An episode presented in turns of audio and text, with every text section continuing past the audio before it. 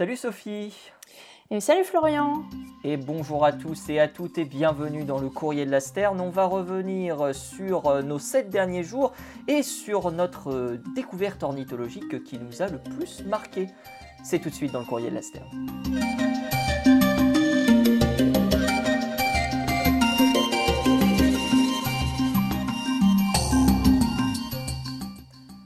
Comment ça va Sophie? Eh bien ça va très bien et toi? Eh ben écoute, ça va très très bien. Euh, semaine un peu longue euh, qui s'est euh, conclue par une conférence, donc j'en ai profité pour me reposer un petit peu. Ah mais c'est super ça.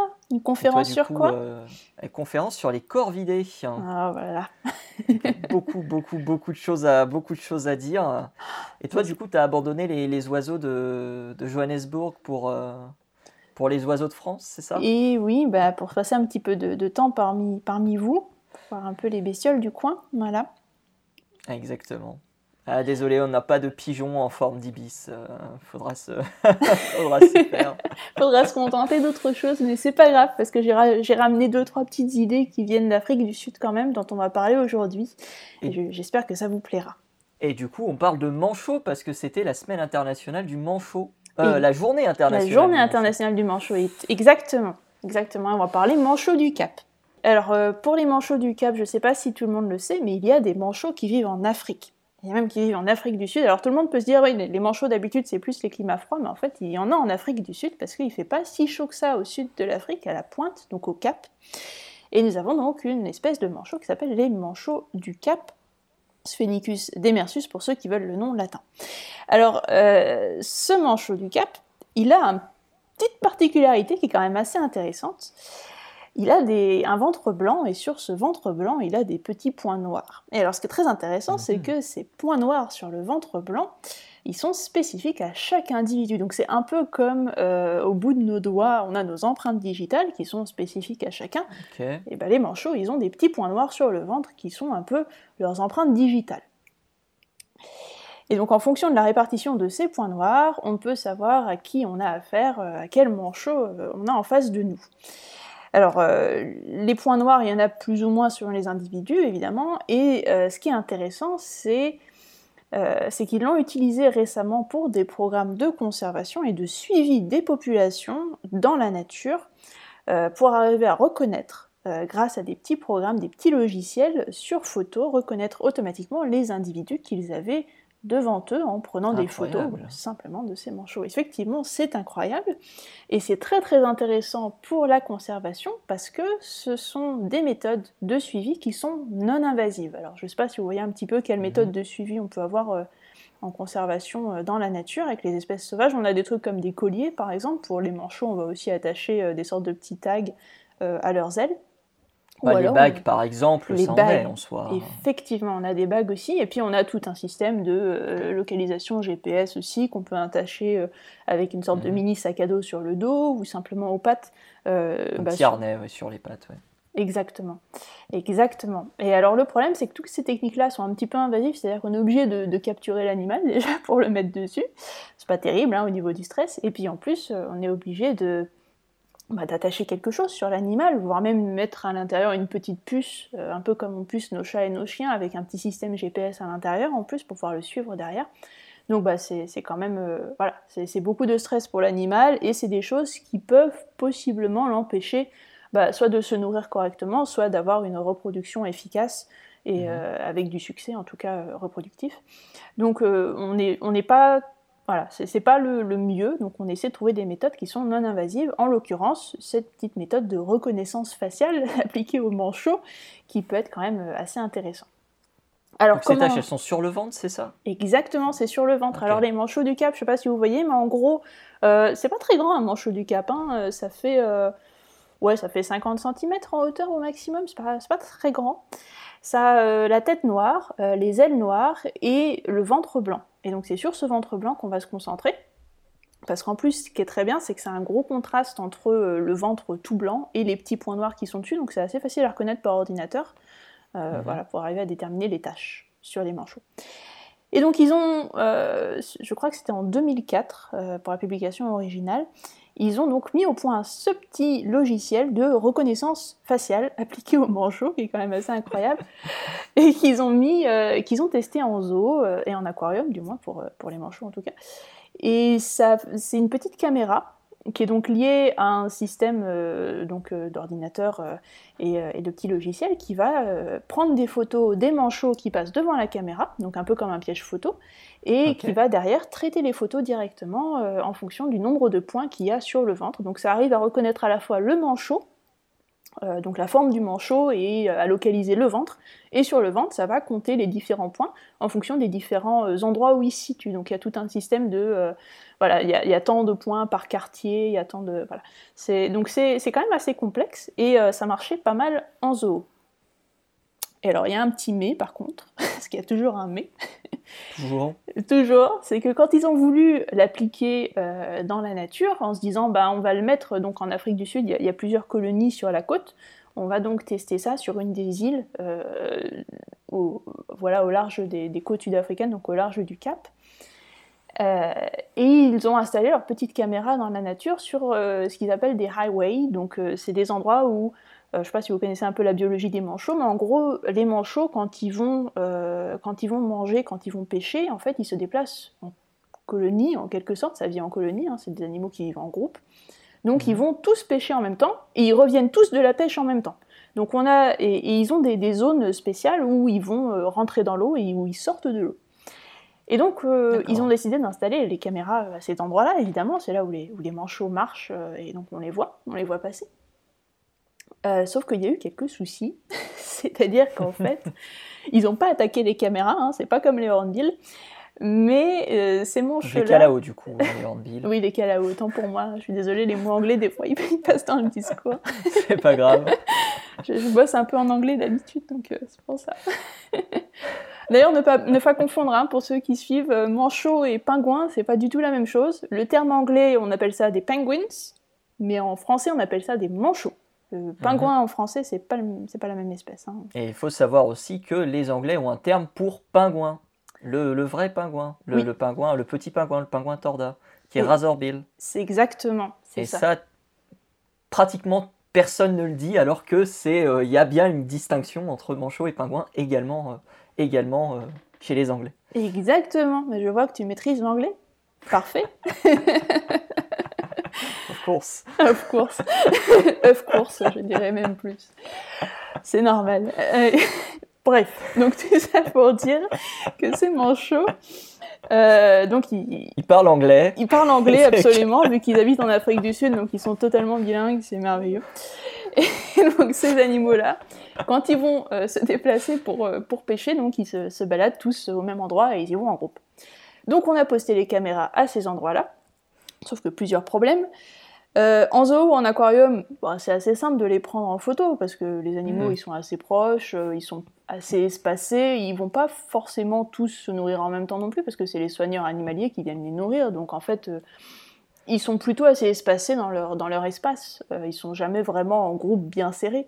Sauf que dans la nature, les manchots, bah, ils se déplacent en groupe bien serré. Donc en fait, quand mhm. on essaie de prendre des photos des manchots, bah, on se retrouve ah, avec un groupe. En fait, il y a 25 manchots sur la photo. Exactement. Alors d'une, il y a quelques soucis pour, euh, pour l'ordinateur pour arriver à différencier euh, les individus. Donc euh, quel manchot s'arrête où? par exemple. Et puis après, il y a d'autres petits soucis aussi, c'est qu'en captivité, les manchots, ils sont super bien soignés, ils sont propres généralement, parce que bah, on essaie de faire en sorte que hmm. leur enclos reste bien propre, bien nickel, qu'il n'y ait pas trop de fientes, etc. Mais dans la nature, les manchots, ils, ont de la gadoue, ils, se mettent sur le ventre, notamment quand ils sont dans leur nid, parce que c'est comme ça qu'ils défendent les nids, hein. ils se mettent sur le ventre, le bec vers l'extérieur, et, voilà, c'est la défense du nid. Donc le ventre est sur le sol, donc il est bien crade le ventre, hein. il est bien brun, il n'est pas bien blanc avec des taches noires dessus. Hein. Là on est plus sur un fond euh, marronasse grisâtre avec quelques taches noires. Donc évidemment, quand l'appareil arrive, prend des photos et essaie de différencier les taches noires des taches de saleté, ça marche pas. ça marche pas très bien. ça marche pas super. Et puis pareil, il y a les conditions météo. Si tu rajoutes en plus par-dessus les conditions météo, parce qu'en zoo, en aquarium, qu'est-ce qui se passe? Bah, Tu as un enclos qui est fermé. as les lumières au-dessus, donc c'est toujours bien éclairé, t'as pas de pluie, t'as pas de brouillard, t'as pas tous ces embruns qu'il y a sur le bord des plages, sur la mer, dans les, en haute mer, pour le coup, c'est c'est une île, donc évidemment, on a toutes ces conditions climatiques réunies qui sont absolument atroces pour prendre des photos et qui n'aident pas du tout à la détermination de l'animal. Donc ce qui se passe, c'est qu'en fait, en zoo ou en aquarium, tu arrives plus ou moins à déterminer euh, les manchots assez facilement, et finalement, le boulot de, l'appareil, de la caméra euh, est simplifié, mais quand tu les mets dans la nature, euh, finalement, l'appareil arrive à identifier les manchots à peu près une fois sur trois. Mmh. Ce qui est pas top. Mais du coup, on peut reconnaître chacun des individus. Aucun individu ne va avoir des taches euh, au même endroit sur le ventre ou le même nombre. On peut vraiment différencier chaque individu du... Alors, à peu près. Euh, il y a quelques petites exceptions quand même. Euh, d'une, quand ils sont tout jeunes, les manchots, quand c'est leur premier plumage d'adulte, ils n'ont pas exactement la même coloration que les adultes mhm. qui ont déjà deux ans. Donc euh, c'est un peu plus compliqué et ils vont euh, perdre des tâches ou en gagner aussi. Euh, ça, peut changer dans leurs premières années. Et surtout, il arrive aussi que certains oiseaux, même adultes, lors de la mue, perdent certaines plumes et finalement, quand elles sont remplacées, elles sont plus exactement de la même couleur. Donc là, ça va mmh, aussi être un petit souci derrière. parce qu'il y a des individus qui vont perdre des tâches ou qui vont en gagner. C'est plutôt rare, mais ça arrive. Donc ça, c'est un autre problème du coup, vous arrivez quand même à différencier euh, certains individus. Euh, euh, est-ce que, est-ce que ça fonctionne ce système-là? Parce que tu, tu dis il bah, fonctionne une fois sur trois, mais du coup. Bah, dans la nature, ça va être une fois sur trois. En captivité, on a à peu près 80-90% de, de, réussite. D'accord. Donc c'est pas mal. Mais, mais voilà, dans la nature, par contre, c'est pas, pas top. Mais ce qui, est ce qui est quand même très bien avec ce système-là, c'est que ça donne euh, c'est un premier pas vers un système non invasif de suivi des populations dans la nature, et ça, je trouve quand même que c'est à noter. Donc pour moi, c'est mhm. intéressant. Et j'espère que ça pourra être amélioré euh, dans les années suivantes. Alors peut-être euh, en prenant en compte ces histoires de voilà euh, la, température, enfin l'humidité ambiante, euh, la mmh. pluie, le brouillard, euh, on arrive à gérer ça un petit peu mieux avec les caméras de nos jours. Peut-être que du coup, en améliorant les histoires de contraste, de luminosité sur la sur l'appareil lui-même, on pourra arriver à avoir des choses qui sont mmh. plus faciles, plus nettes, plus faciles à déterminer pour l'appareil. Et puis derrière, qui, on pourra peut-être mettre en place des histoires de de deep learning qui permettront aussi aux appareils d'arriver à déterminer ce qui est un manchot ou pas, et puis euh, si c'est une tâche euh, noire ou si c'est une tâche de saleté, par exemple.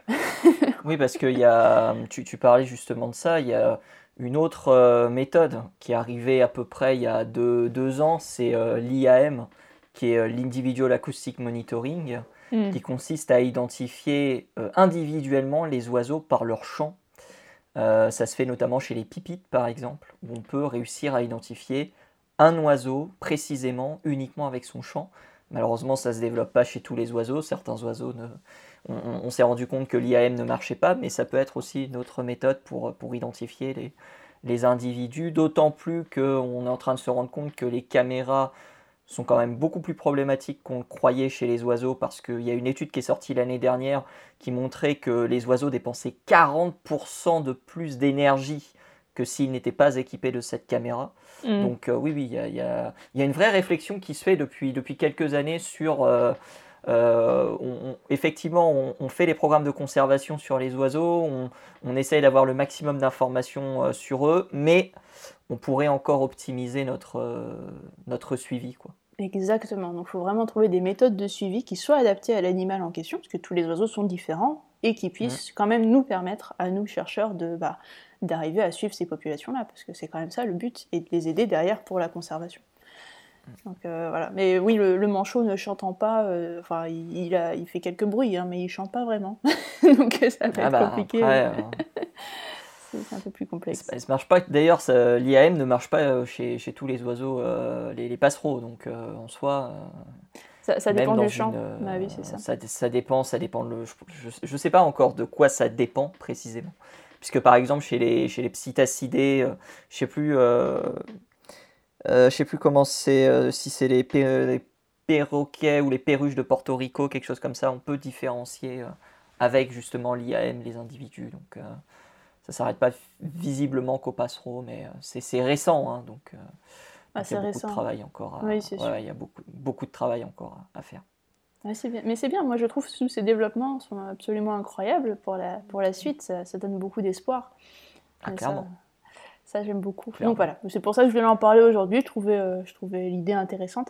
Pour ceux qui veulent les publications, la première publication qui s'appelle Automated Visual Recognition of Individual African Penguins, ça date de 2004 et après ils ont fait donc le test en extérieur euh, sur les colonies de, de manchots et ça, euh, c'était 2010. Donc voilà, donc c'est pas si récent que ça. je trouvais ça intéressant. Et tout cela sera évidemment dans la description de, du podcast, hein. j'allais dire de la vidéo, mais en tout cas du podcast sur YouTube et puis aussi euh, sur les, autres plateformes d'écoute. Exactement.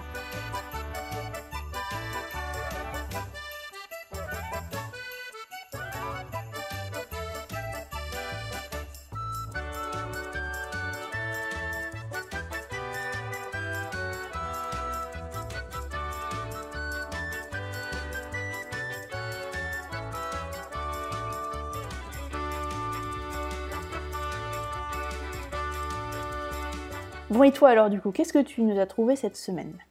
Alors, eh ben, on va rester au bord de mer. Et euh, je, vais, euh, je vais te proposer une. Euh, je ne sais pas si tu recherches un travail en ce moment.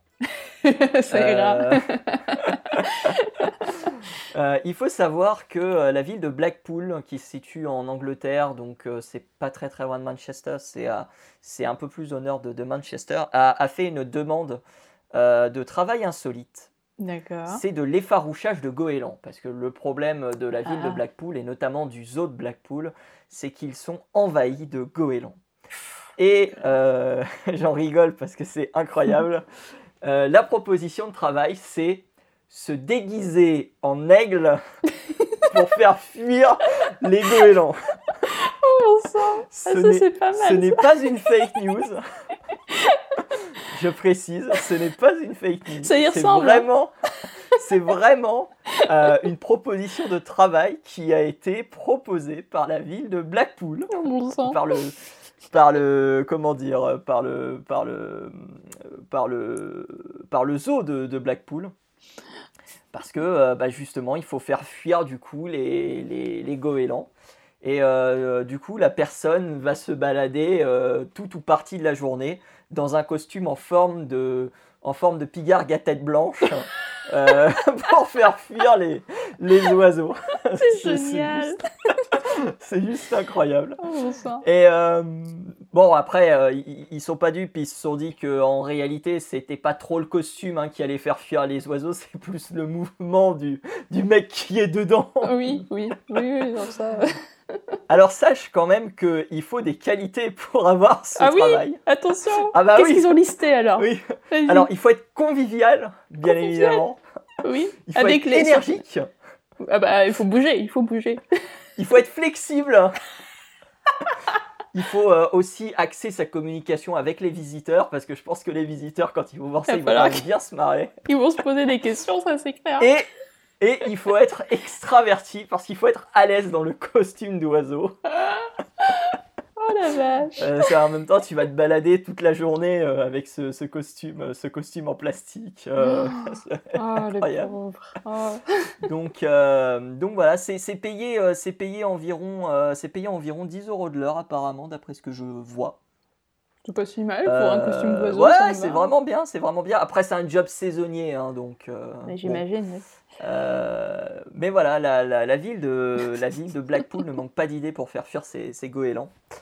Euh, mais il faut savoir qu'on utilise euh, beaucoup finalement le, fait de, se déguiser en oiseau pour pouvoir justement, notamment lors des programmes de conservation et de réintroduction, éviter le mode empreinte. C'est notamment le, cas chez, chez, le cas pardon, chez les grues blanches. Mhm. Euh, donc les grues blanches, euh, qu'est-ce que c'est? Ce sont bah, les grues que, l'on trouve en Amérique du Nord. Mhm. Et euh, les grues blanches ont eu une grosse, grosse diminution à partir du 19e, 20e siècle où elles étaient chassées. Il restait principalement 22 oiseaux en 1942. Et à partir, et à partir, de, à partir des années 70, on a commencé à mettre en place un programme de réintroduction de ces oiseaux. Hmm. Et euh, il s'avère aujourd'hui que euh, eh bien, ces oiseaux sont. Euh, la population actuelle de ces oiseaux est estimée à plus de 700 oiseaux qui sont en liberté Alors donc c'est pas extraordinaire comme chiffre, mais ça reste quand même un sacré travail sur les 50 dernières années. Ah. D'ailleurs, le programme qui a été mis en place par les, les biologistes de de euh, l'USGS en compagnie avec euh, le centre de recherche euh, de Patuxent Wildlife, hein, qui se situe donc aux États-Unis. c'est terminé.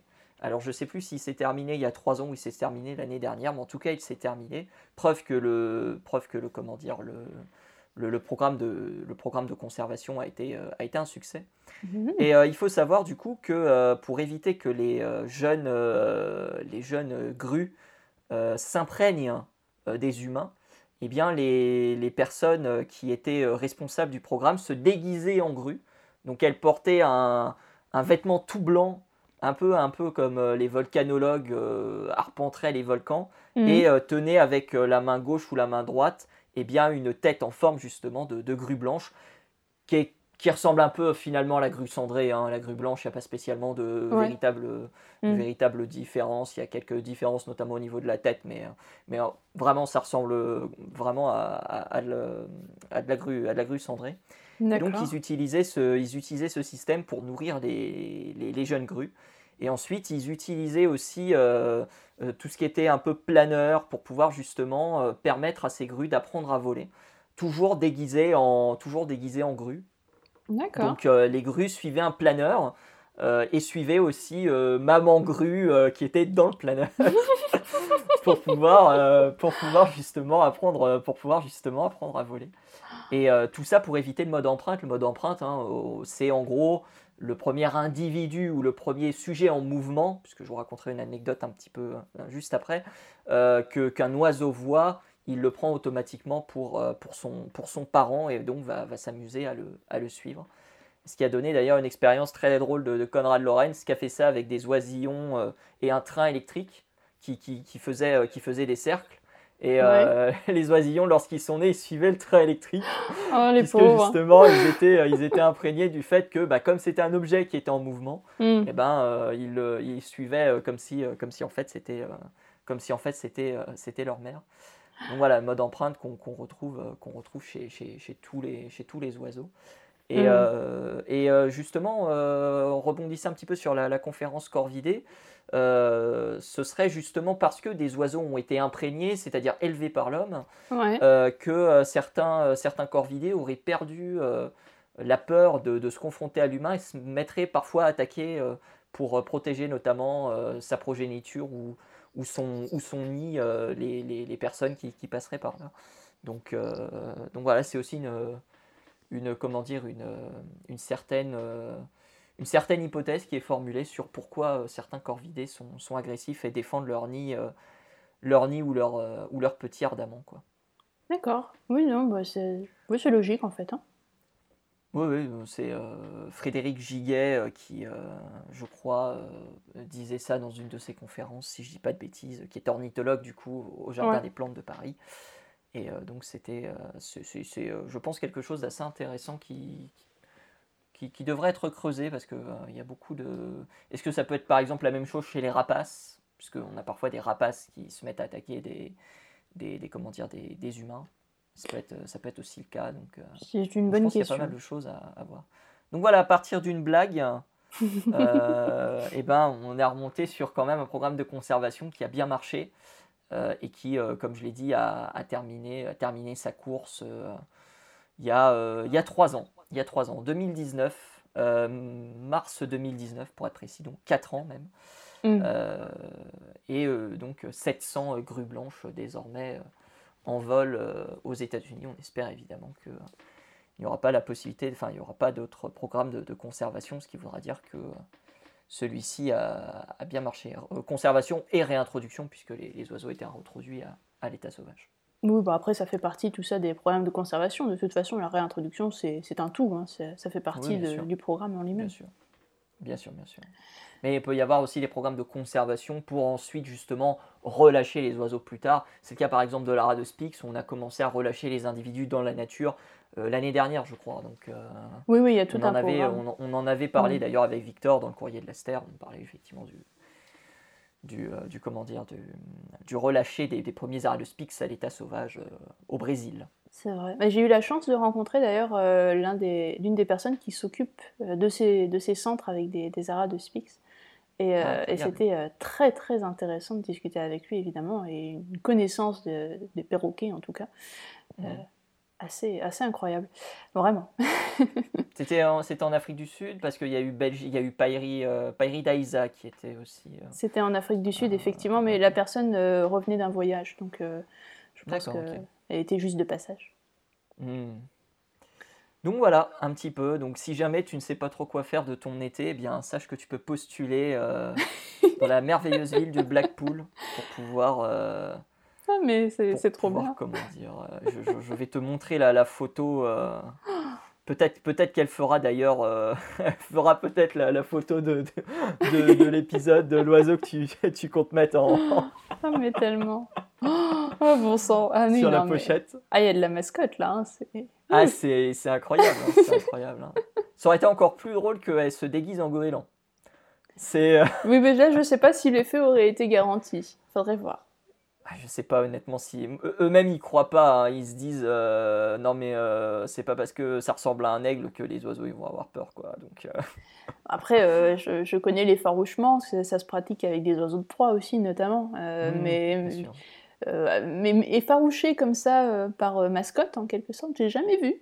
je ne sais pas si ça eh ben, fonctionne. écoute, moi c'est la première fois que j'en entends. Alors peut-être qu'il y en a eu d'autres. Hein. Peut-être que je ne sais pas. Certains certains zoos de, France l'ont déjà fait. Contactez-nous si c'est le cas. On a envie On de vous poser quelques questions. On veut savoir. Dites-nous tout. ah non, ça serait trop bien. Et on vous mettra bien évidemment, parce qu'on est très sérieux dans le courrier de la Sterne, mm. euh, le mail pour contacter le zoo de Blackpool ah, si jamais vous voulez postuler. Une offre d'emploi comme ça, c'est difficile à refuser. Je, je suis tiraillée euh, tout de suite. Mais imagine, imagine, mm. c'est vraiment quelqu'un qui nous écoute qui décroche le travail. Attention. Ce serait, ce serait incroyable. Ah mais si c'est le cas, n'hésitez pas à venir en parler parce que franchement, on veut des retours d'expérience. Hein. On veut des retours d'expérience. J'ai couru toute la journée euh, pour faire peur à des goélands. Cela oh. dit, je suis pas sûr que le système marche très bien, mais on va, lui, on va lui donner sa chance. Non, mais est-ce qu'on a droit à une prime de risque si on fait ça? Parce que le goéland, ça, le bec, il, pique bien. Hein, euh. non, je demande à tout hasard, on sait jamais.